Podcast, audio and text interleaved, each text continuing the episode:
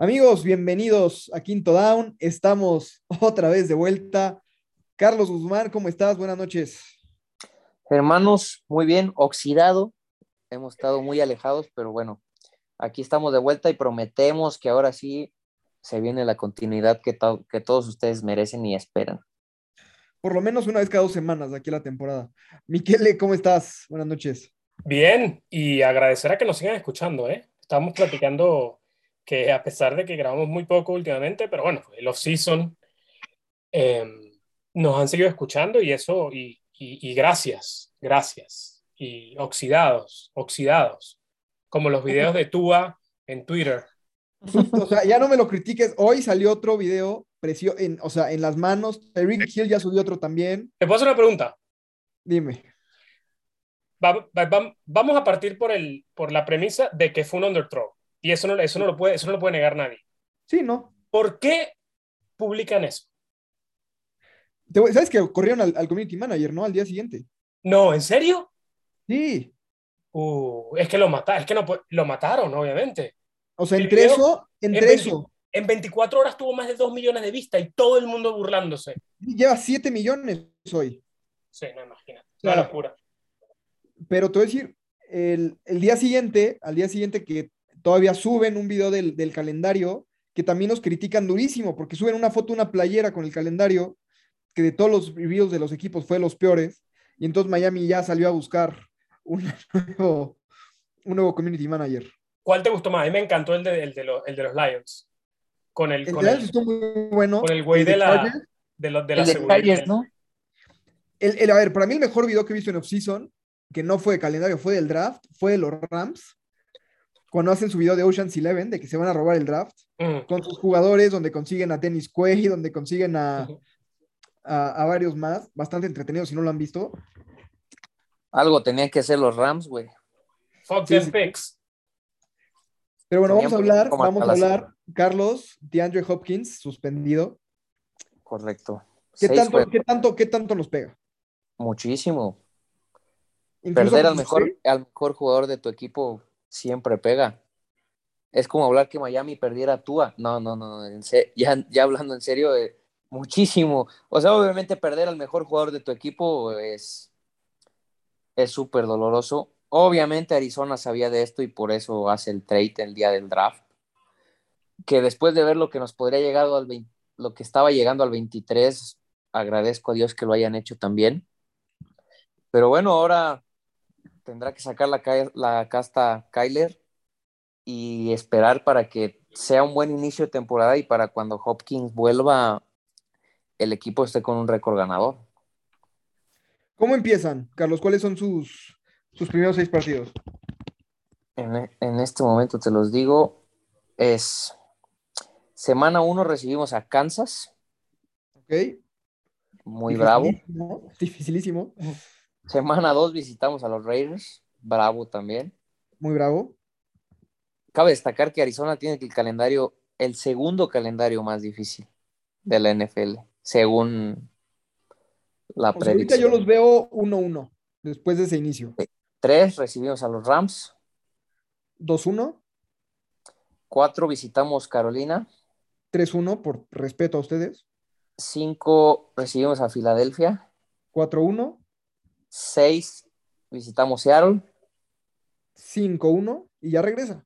Y ahí vuelve Hawkins. O sea, de regresar 5-1. En el peor de los casos, los veo 3-3. Así en el peor de los casos. Miquele, ¿tú qué opinas? Sí, igualmente. Te quería preguntar, Carlos, ¿qué te pareció? Porque no, no hemos platicado desde el draft. Muchas, muchas personas criticaron el draft o los movimientos que hicieron en el draft los Cardenales. ¿Qué te pareció a ti? Yo creo el, el trade por Marquis me encantó porque yo lo había platicado con ustedes, me parece que estaba más que cantado que iban por un wide receiver. Y la realidad es que ya no iba a llegar ninguno bueno o ninguno que valiera tomar en, a esas alturas. Eh, obviamente esto se entiende después, me parece que por supuesto que Arizona ya sabía que se venía la suspensión de Hopkins también. Y tú al estar consciente de eso no podías jugártela al ir por un novato. eh, AJ Green no pudo ser el wide receiver uno cuando Hopkins se lesionó y no podías darle la tarea a, un novato que ni siquiera iba a ser el top 5 de la, de la posición en el draft. Y a eso súmale que es el mejor amigo de tu coreback, que por ahí has tenido algunos roces, entonces había que contentarlo también al enano. Entonces me parece que era un win-win por todos lados. No entendí mucho lo de McBride en la segunda ronda, pero después de ver el, el famoso episodio que creo que todos los equipos tienen como el Inside the Draft, donde enseñan lo que pasaba en el draft room y así. Eh, por lo que veo, están enamoradísimos de McBride y me parece que van van a usar muchos, muchos sets y muchos packs con dos alas cerradas. Eh, no le había prestado mucha atención a McBride, pero después de ver lo que se habla de él y ver algunos highlights, mm, me parece que es una máquina. ¿Sabes qué? Em, obviamente un tema que ha sido caliente y por culpa de Kyler es el tema del nuevo contrato, ¿no? Sí, claro. Em, ¿Tú crees que están aplicando la TUA de Miami de rodearlo de las mejores armas posibles para tomar esa decisión o crees que ya está cerrado ese tema del contrato y la confianza es plena? Yo creo que la confianza es plena sobre todo por porque ya renovaste al coach y ya renovaste al general manager.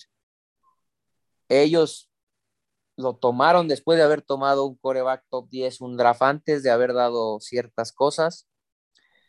Eh, y obviamente todos sabemos que quizá Kyler es más head coach que Kingsbury en Arizona por la relación que tienen. Entonces, a mí me parece que es simplemente cuestión de tiempo. Yo quisiera pensar que ya prácticamente lo deben de tener. Y, el, y a mí me parece que el culpable de todo esto es de Sean. De hecho, en Arizona muchos insiders comentan que ya la renovación de Kyler estaba prácticamente lista, pero en ese momento aparece la, locura de monstruo de contrato de Deshaun con todos sus millones garantizados y ahí es donde el representante retiró la oferta de la mesa y volvió a empezar la negociación, que dicen muchos que por eso se ha retrasado tanto, pero yo creo que en estos momentos Kyler quizá no, no es el coreback elite, porque no me atrevería a decirlo, pero me parece que es un muy buen coreback. Me parece que totalmente 100% es un coreback franquicia y no te puedes dar el lujo de tener que volver a entrar a la búsqueda de corebacks que tanto le costó a Arizona llegar a Kyler Murray. Para mí es la temporada de probarlo, Kyler Murray. ¿eh? O sea, creo que lo que hemos visto acá las últimas dos temporadas, no sé si estés de acuerdo, es un Kyler Murray dominante en las primeras semanas y luego semana 9, semana 10 por ahí, vemos que deja de correr, vemos que empieza a no completar el mismo porcentaje de pases y que, como le pasaba antes a Russell Wilson, ¿no? Se va cayendo junto en la parte definitoria de la temporada, ¿no? Pues yo creo que la pasada, entre que medio se lesionó él y entre que se perdieron quizá los dos jugadores más importantes de cada lado de la bola, el equipo empezó a sufrir y obviamente tanto Kyler como todo el equipo tuvo un cierre de temporada bastante decepcionante. Eh, creo que las lesiones le pegaron demasiado y me parece que perder a Hopkins le, dolió demasiado a él. Entonces creo que por eso es muy, bastante importante el poder tener a Marquise, alguien en el que él confía, con el que se siente contento, se siente pleno. Y me parece que después cuando Hopkins vuelva, si, si Arizona sabe sostener ese inicio de temporada, creo que la ofensiva va a ser muy, muy, muy peligrosa. Para mí siguen siendo los favoritos del, oeste nacional. ¿eh? Yo nos pongo debajo de los Rams, la verdad. A mí me sorprendió que le hayan dado ya la extensión a Kingsbury, ¿eh? ¿Qué ha demostrado? ¿eh? esa me dolió más para que veas. No, tú sabes que no soy su más firme fanático. Pero bueno, eh, es a lo que voy. Yo, me, parece que eh, algo deben de estar contentos ahí que, si no me equivoco, lo, lo extendieron cinco años. Corrígeme si estoy mal, Jorge. Cinco. Creo que sí, te lo confirmo, a ver. Y a Steve Kine también, fue mutuo, o sea, los dos.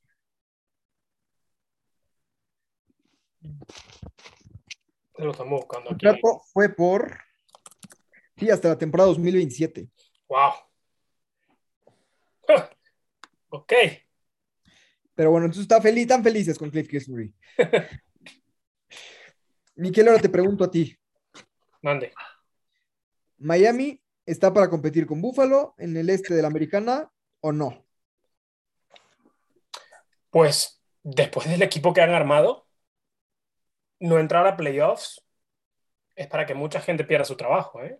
Empezando por el mariscal de campo. Estamos a playoffs, es un fracaso. Empezando por el mariscal de campo, ¿eh? Sí, sí. Pero yo aquí y toda la temporada vamos a defender a Tua. O sea, te voy a decir porque voy a, voy a dar mis argumentos, más allá del fanatismo. Tua entra, es su, va a ser su tercera temporada. La primera temporada venía con menos de un año de haberse roto la cadera. Una lesión que puso en riesgo su carrera. Sin juego terrestre, sin línea ofensiva. Segundo año ya con rehabilitación, ya recuperando un poco el movimiento, la, movilidad, etcétera. Llega sin juego terrestre, sin línea ofensiva, pero con Jalen Waddle. Y después nos enteramos de todo lo que le hizo Flores. O sea, lo que salió hace poco de que Tua jugó golf un día que tenía partido, sí, y Tua lo, ha dicho en entrevistas. Fui a jugar golf porque teníamos un partido en la noche, o sea, por lo tanto era el de Baltimore, y quería demostrar que sí podía jugar. Y si en ese partido no se lesiona Brissett, no entra Tua y no empieza la racha de victorias. ¿No? Y ahora llegas con un coach que claramente confía en ti, con un esquema ofensivo claramente creativo, existente, ¿no? todavía ni lo ves, todavía ni lo ves. Confío en Coach McDaniels y confío okay. en Bevel, nuestro coach de Sí, el, el, el, problema, Jorge, aquí es que lamentablemente, y voy a utilizar lamentablemente no de, no de una manera, sé que la palabra lamentablemente va, tiene un tono negativo, pero este es un equipo en donde aquí, aquí yo soy pro Tua y, y, creo que confiamos en él, estamos de acuerdo. Pero sin duda alguna, creo que es el jugador que entra con más presión para esta temporada. Sin duda alguna. Lejos. totalmente, Además, no solo la presión de ganar, la presión de ser mariscal de campo, sino la presión de, de, de, su contrato. Si, si, este año no demuestra, no va, no va a tener garantizado ese segundo contrato y va a terminar siendo un suplente o quién sabe dónde en la NFL. Totalmente. Entonces, ahora, el punto es que yo no... Y, y vuelvo, y vuelvo de nuevo al, a nuestro... A, nuestro, a nuestra discusión principal del, del episodio anterior. ¿Qué queremos de Tua? Queremos un mariscal de... Queremos un Garapolo, queremos a un Game Manager Plus eh, que esté siempre rodeado de grandes figuras para poder ganar pero que te vas a ver obligado a darle de extensión de contrato y cuando le des esa extensión de contrato vas a tener que empezar a recortar alrededor, ¿no? Sí, claro, claro. Entonces, te devuelvo la pregunta y las dudas a ti en el sentido de que, de nuevo, ya que pasó un tiempo desde que lo hablamos anteriormente y que han habido nuevas firmas, ya pasó el draft, ¿qué es aceptable de Tua? Y que es aceptable de este equipo. Yo creo que este equipo, obviamente, el paso uno, o el paso mínimo, el piso, es entrar en los playoffs. Creo que ser el, equipo que han armado es para ganar la división. Sí, totalmente. Entonces. Para, o sea, para seriamente competir y jugártela con Búfalo, o sea, echarte un tiro con Búfalo y demostrar que estás para ganar la división contra ellos y ganarles. Porque cuando vemos, cuando vemos a expertos alrededor de la liga predecir los playoffs, hay muchos que no tienen a Miami. Sí, totalmente. Y creo, creo que también es normal, o sea, Miami no se ha merecido estar en esas listas todavía. Bueno, o sea, no ha demostrado que puede. Pero el punto, pero ahí te va, ahí te va Jorge. El tema es que cualquier otro equipo de la liga realiza los movimientos que hizo Miami y no habría dudas. Super Bowl. Super Bowl. Entonces, creo que eso eso es lo que más me preocupa, que alrededor de la liga las dudas sobre Tua son tan grandes que incluso dándole todas las armas que les han dado, o que le has puesto al... Todavía hay gente que ni se anima a ponerlos en playoffs. Sí, Pero yo creo que va de la mano también a que la AFC hoy en día está muy fuerte, en exceso fuerte, ¿no? Claro, pero tú solo tienes que ganar tu división, Carlos. Y ya. Que no. Hoy, hoy tú pones a tus dos preguntar algo? arriba de Búfalo. No, pero, pero sí, los puedo, sí los pongo a competir. Sí, para mí también. Que, recordemos que Miami con Brian Flores no le ganó un solo partido a Búfalo. También con Brian Flores, Tua tiene tres ganados y ninguna derrota contra Patriotas, ¿no? O sea, y hubo partidos contra Búfalo que la defensa aguantó tres cuartos y luego nos metieron 35 en, en el último, o partidos nos metieron 30 en la primera mitad y 30 en la segunda, o sea. Con el coach del año Flores. Con el coach del año Flores, que muchas cosas. Para ustedes era el coach del año Flores a media temporada. Totalmente, totalmente, totalmente. Pero les quiero preguntar, a ver, les voy a dar dos jugadores en sus primeros dos años, ¿vale? Venga. El primero tuvo un récord de 15 ganados, 12 perdidos. Lanzó 30 touchdowns, 21 intercepciones, 5100 yardas. Josh Allen. Sí. El coreback 2 tuvo 27 touchdowns a 15 intercepciones, o sea, mucho mejor radio de touchdown e intercepciones, 13 ganados y 8 perdidos que uno de esos partidos perdidos jugó literalmente dos jugadas. con 4.467 yardas. Sí. Y todos sabemos lo que pasó con Josh Allen en su tercer año, cuando le llevaron a Stephon Dix. Y también, también el trabajo de la mecánica, ¿no? No, claro, el trabajo en la mecánica y mucho, pero Stephon Dix fue una parte importantísima del crecimiento de, Josh. Claro, Y ahora Tua le llevan a Tyreek Hill, le llevan un verdadero coach ofensivo, un staff de coach ofensivo por lo menos capaz, donde su coach de corebacks no es un coach de preparatoria, como era el año pasado. Entonces, la expectativa para Tua, para mí, debe ser el equivalente al salto que da Josh Allen al tercer año. Y volvemos a lo mismo, la presión a Tua es inmensa. Pero la presión contra Allen en Buffalo, aunque fuera un mercado más chico, era igual. O sea, en Buffalo lo pedían que se fuera, que había sido un error, que era el boss, que no era nada. Volvemos a lo, mismo que se está diciendo de Tua. Totalmente. Y, para mí, todo esto se resume única y exclusivamente a que el tanque de oxígeno de Tua es de una temporada más. Sí. Totalmente. Para mí, ahí te van mis, mis métricas para Tua, para decir que es un año exitoso. ¿Vale? Es que, es que tú me puedes decir ahorita las mil maravillas, no, pero, no, te voy a decir lo que expectativas. Como lo comenta Miquel, lo que se diga de lo que tú haga bien, no se va a ver bien hasta el final de temporada. Totalmente. lo que tú haga mal, se va a ver en ese preciso momento. Y ya lo vimos con la tontería esta del video que se subió. Sí, sí, sí. Totalmente. Ah, dime tus primeras seis semanas. El inicio es durísimo. Creo que el inicio es durísimo. contra New England y visitas a Baltimore. Y después recibes a Buffalo. Y después visitas a Cincinnati. De entrada, de entrada, te puedes ir uno y tres tranquilamente. Tranquilamente. Pero imagínate, caso opuesto. Tal como hablamos, el mejor caso para, para Carlos, ¿no? Que ser 5-1 sin Hopkins. Dime tus primeras seis semanas. Ahí te va, y eh. voy a, hacer, voy a hacer coherente con lo que puse en Twitter, porque justo lo voy a sacar ahí. Para mí es victoria contra Patriotas. Dime tu semana 1. Victoria contra Patriotas en casa. ¿En dónde es? En Miami. El partido. Miami recibiendo Patriotas, Miami gana en casa. Gana. 1-0. Segunda, semana 2, vas a Baltimore.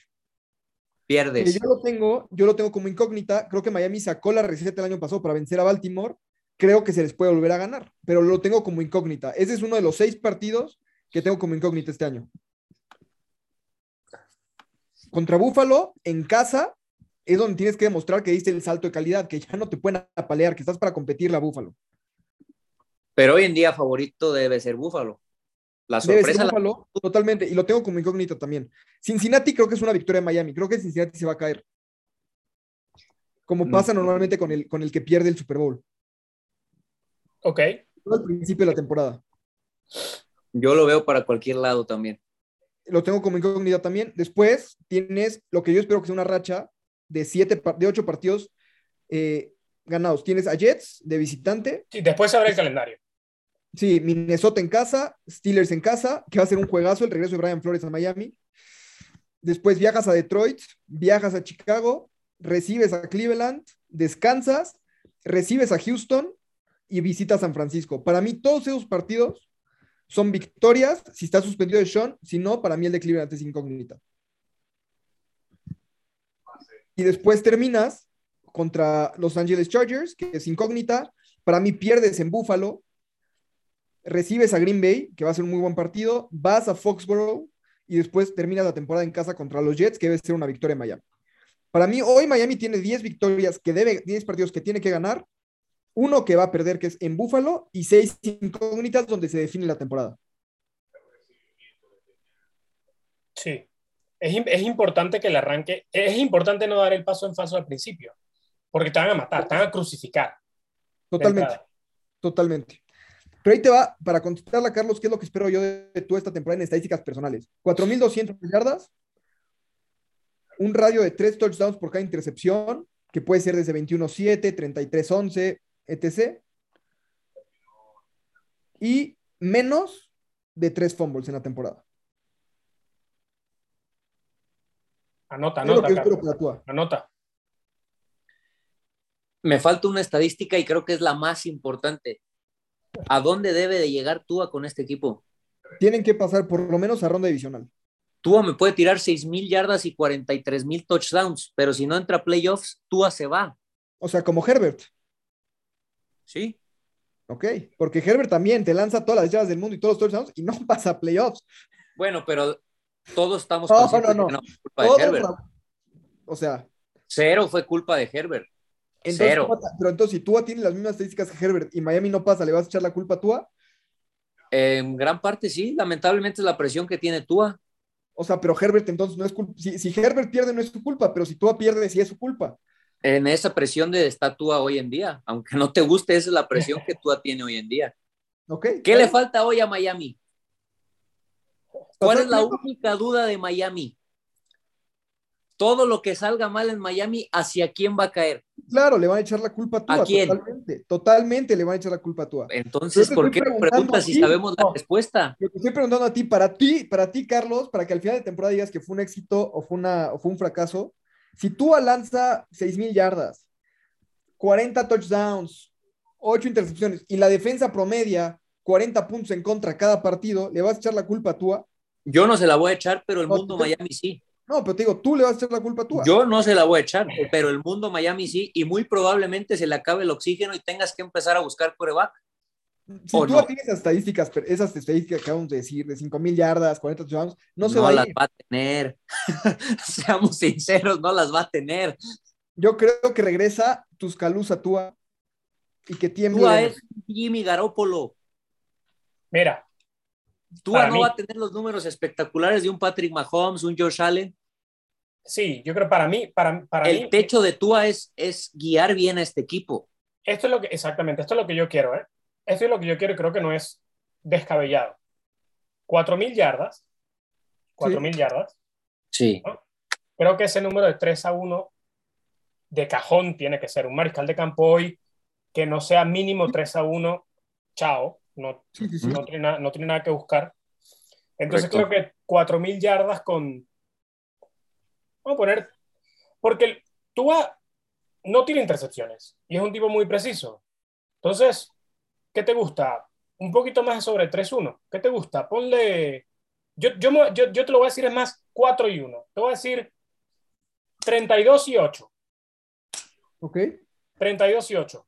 Pero, pero, pero, este equipo tiene que llegar a la final de la conferencia. Para mí, el objetivo es la ronda divisional y te voy a decir por qué. Ronda divisional ya Ronda, ronda divisional ganando la división. Este equipo no, de la manera como está armado, entrar como comodín, no. Creo, creo que sería ya dar un paso. todos, o sea, solamente un equipo descansa la, semana de comodines. sea, y yo no creo, y no creo que nadie espere que Miami sea el sembrado uno de la temporada. No, no, no, no, pero, pero al menos ganas la división y juegas en casa. No, por eso, pero si ya, ya pasaste la ronda, a la ronda de divisionales que ya ganaste un partido de playoff y rompiste tu racha de 20 años de no ganar un partido de playoff.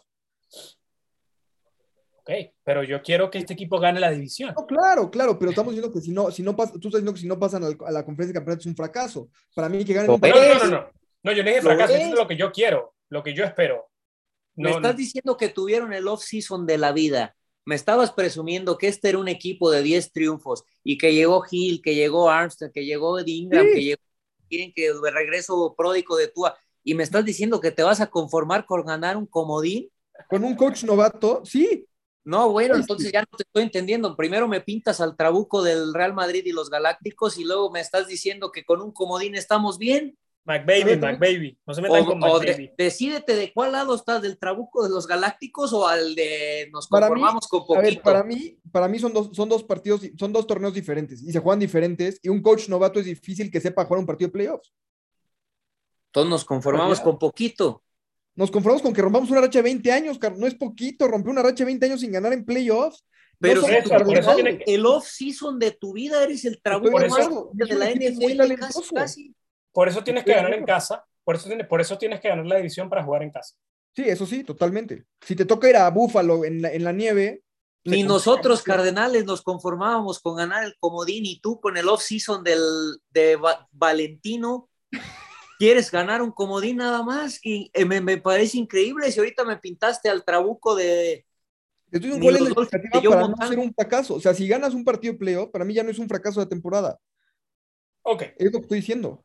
Muy bien. Ok. Ahí se va. Bueno, vamos, ahí te van las moving preguntas. On, moving on. Moving on. Para terminar ya el programa. Carlos, dime, ¿quiénes van a ser para ti los cinco peores equipos del NFL?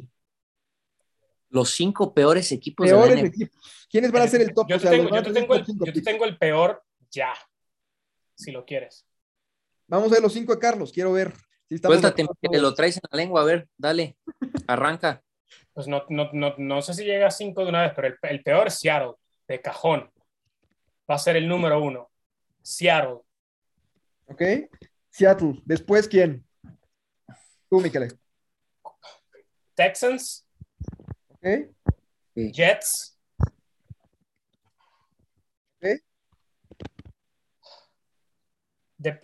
no sé, no, depende si juega de Sean o no. Si no juega de Sean, te pongo a Cleveland ahí. Ok. Y por ahí te, pongo a Pittsburgh como 5. Eh, y creo, y la revelación del año, creo que, no sé por qué, pero le tengo, le tengo fe a, a lo que pueda hacer Jacksonville. No, no, no de meterse, no de, no de, no de tener temporada eh, positiva ni de pelear, nada. Dar ese paso, salir del foso, por ponerlo de alguna manera. Que esos, son mis cinco y te pongo la revelación Jacksonville para tirarse un 6 y 10 y salir, salir del foso. Carlos, para ti. A ver, yo te voy a dar cinco, no, no necesariamente en algún orden específico, sino cinco que creo que les va a ir mal y me preocupa su temporada. Eh, Houston, obviamente, que me parece, no porque me preocupe, sino porque sigue en reconstrucción. Eh, Detroit me parece que está exactamente en el mismo plan que Houston, mejor, pero me parece que todavía les falta, les doy un año más para que empiecen realmente a, a competir fuerte. Y aquí es donde entran los equipos que más, que más me preocupan, que incluso me va a pasar uno. Y te pongo a los Pats, Ok. Te pongo a los Commanders. Ok. Te pongo a Carolina. Ok. Y te pongo a. Me falta, se me está yendo uno, se me está yendo uno. ¿Quién era? ¿Quién era mi, otro muchacho? Y Chicago. Ok. O sea, nombraste, nombraste cinco equipos totalmente distintos a los míos. Sí. Y ahora acabo de caer en cuenta que de verdad este año va a haber una, un, se va a quebrar la liga. Pero sabes que sobre todo en la nacional, y ahorita les voy a decir los cinco míos. Hay un montón de equipos, un montón de equipos que, que la tienen fea. Yo no, yo no recuerdo una temporada entrando donde hay al menos, tú acabas de nombrar cinco, yo te nombré cinco, que cualquiera de los diez pueden tener el peor del récord de la liga. Sí, sí, sí. Para mí los cinco peores son Steelers. No creo. Acuerdo ahí, ¿eh? Patriotas. Y la sorpresa para mí es que 49. Wow. Y si tengo que poner un sexto, y aquí me van a linchar un montón, pero Cowboys.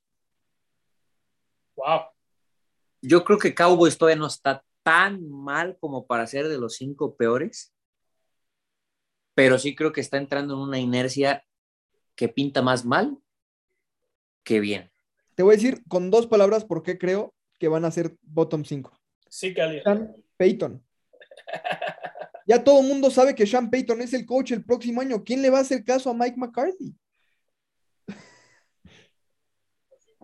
No, pues todos tienen que. Pero ya sabes que si, ni siquiera el dueño lo respeta y todos sabemos que Sean Payton ya está firmado con Dallas el próximo año. Hay que ganar el cheque de todos modos. Yo, para mí, esos son los, los, top, los, los seis que, que, van a ser los peores equipos. Muy bien. Y para mí la revelación es Lions. Defíneme la revelación de Lions. Que no terminan con un pick top 5. Bueno. Ya son mucho, ¿eh? tu revelación, que nos falta la tuya. Filadelfia va a ser un contendiente este año. Perfecto. Y le va mejor a Jalen Hurts que a Tua Tagovailoa. No voy a caer en provocaciones. Bueno. yo sí te compro, yo sí te compro que Filadelfia gane la división. Debería. Creo yo también, que, yo también creo que Filadelfia. Para mí Filadelfia, pero para mí va a competir con Commanders que tú tienes en tus, entre tus peores cinco. ¿Le tienes fe a los Commanders y a mi Carson Wentz? La verdad es que sí, no ¿eh? veo ni pies ni cabeza en este momento.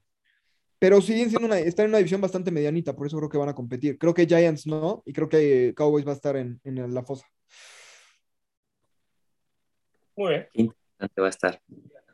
Y Eva, para terminar, la última pregunta.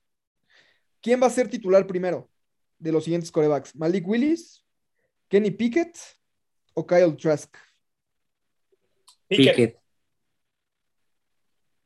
Confiamos en Tannehill entonces en Tennessee. Sí. Para Willis juega en unos dos años y si bien le va. Yo, yo, creo, yo, creo que, yo creo que Tannehill está en esa situación en donde a Tennessee le conviene más que ya que cumple el contrato sin apresurar a nada, porque pues, por, por donde están van a seguir metiéndose en playoffs, como comodino, como lo que sea, y la verdad está en una división muy ganable, otra vez. ¿Para, ¿para qué apurar el proceso? Lo que sí creo yo es que vemos tres corebacks novatos titulares esta temporada, por lo menos, ¿eh? ¿Al principio o al final? No, durante la temporada, no sé. ¿Quiénes son? Kenny Pickett. Pero Pickett, para mí, Reader va a jugar. En algún momento de la temporada, para mí va a jugar. Corral. Va a estar en lugar de Mariota. Eh, y para mí, Matt Corral va a jugar también sí o sí. Sí, yo también. Yo también tengo a Corral. Estoy de acuerdo, estoy de acuerdo con Clavadísimo. Estoy de acuerdo con los tres. O sea, si hay y la temporada pasada jugó Cam Newton. Que no juegue Matt, Matt y jugó PJ Walker. Incluso creo que hubo un partido donde jugaron los tres. A ver, si Jacoby Brissett fue titular. Walker y Darnold. Sí, sí, Si no me equivoco, creo que hubo un partido donde los tres jugaron. Sí, yo creo que Piquet y Corral de cajón. 100% seguro. Pero bueno, con eso llegamos al, al, final de este programa. Regresamos en dos semanas a platicar lo que se ven en campos de entrenamiento, noticias que se vayan dando, a ver si Aaron Rodgers no, no se retira, si Drew no regresa. Eh, vamos, vamos a ver. Carlos, muchísimas gracias, buenas noches. Hermanos, como siempre, un placer tirarle hate a, mi túa. Que, que, que yo estoy en ese barco, eh, quiero que le vaya bien, me cae muy bien. Sí, te cae bien, pero disfrutas más provocarme. Sí, disfruto provocarte, es, es, la, es la, la frase exacta. Miquele, buenas noches. Buenas noches. Gusto verlos, hermanos. Nos vemos la siguiente semana.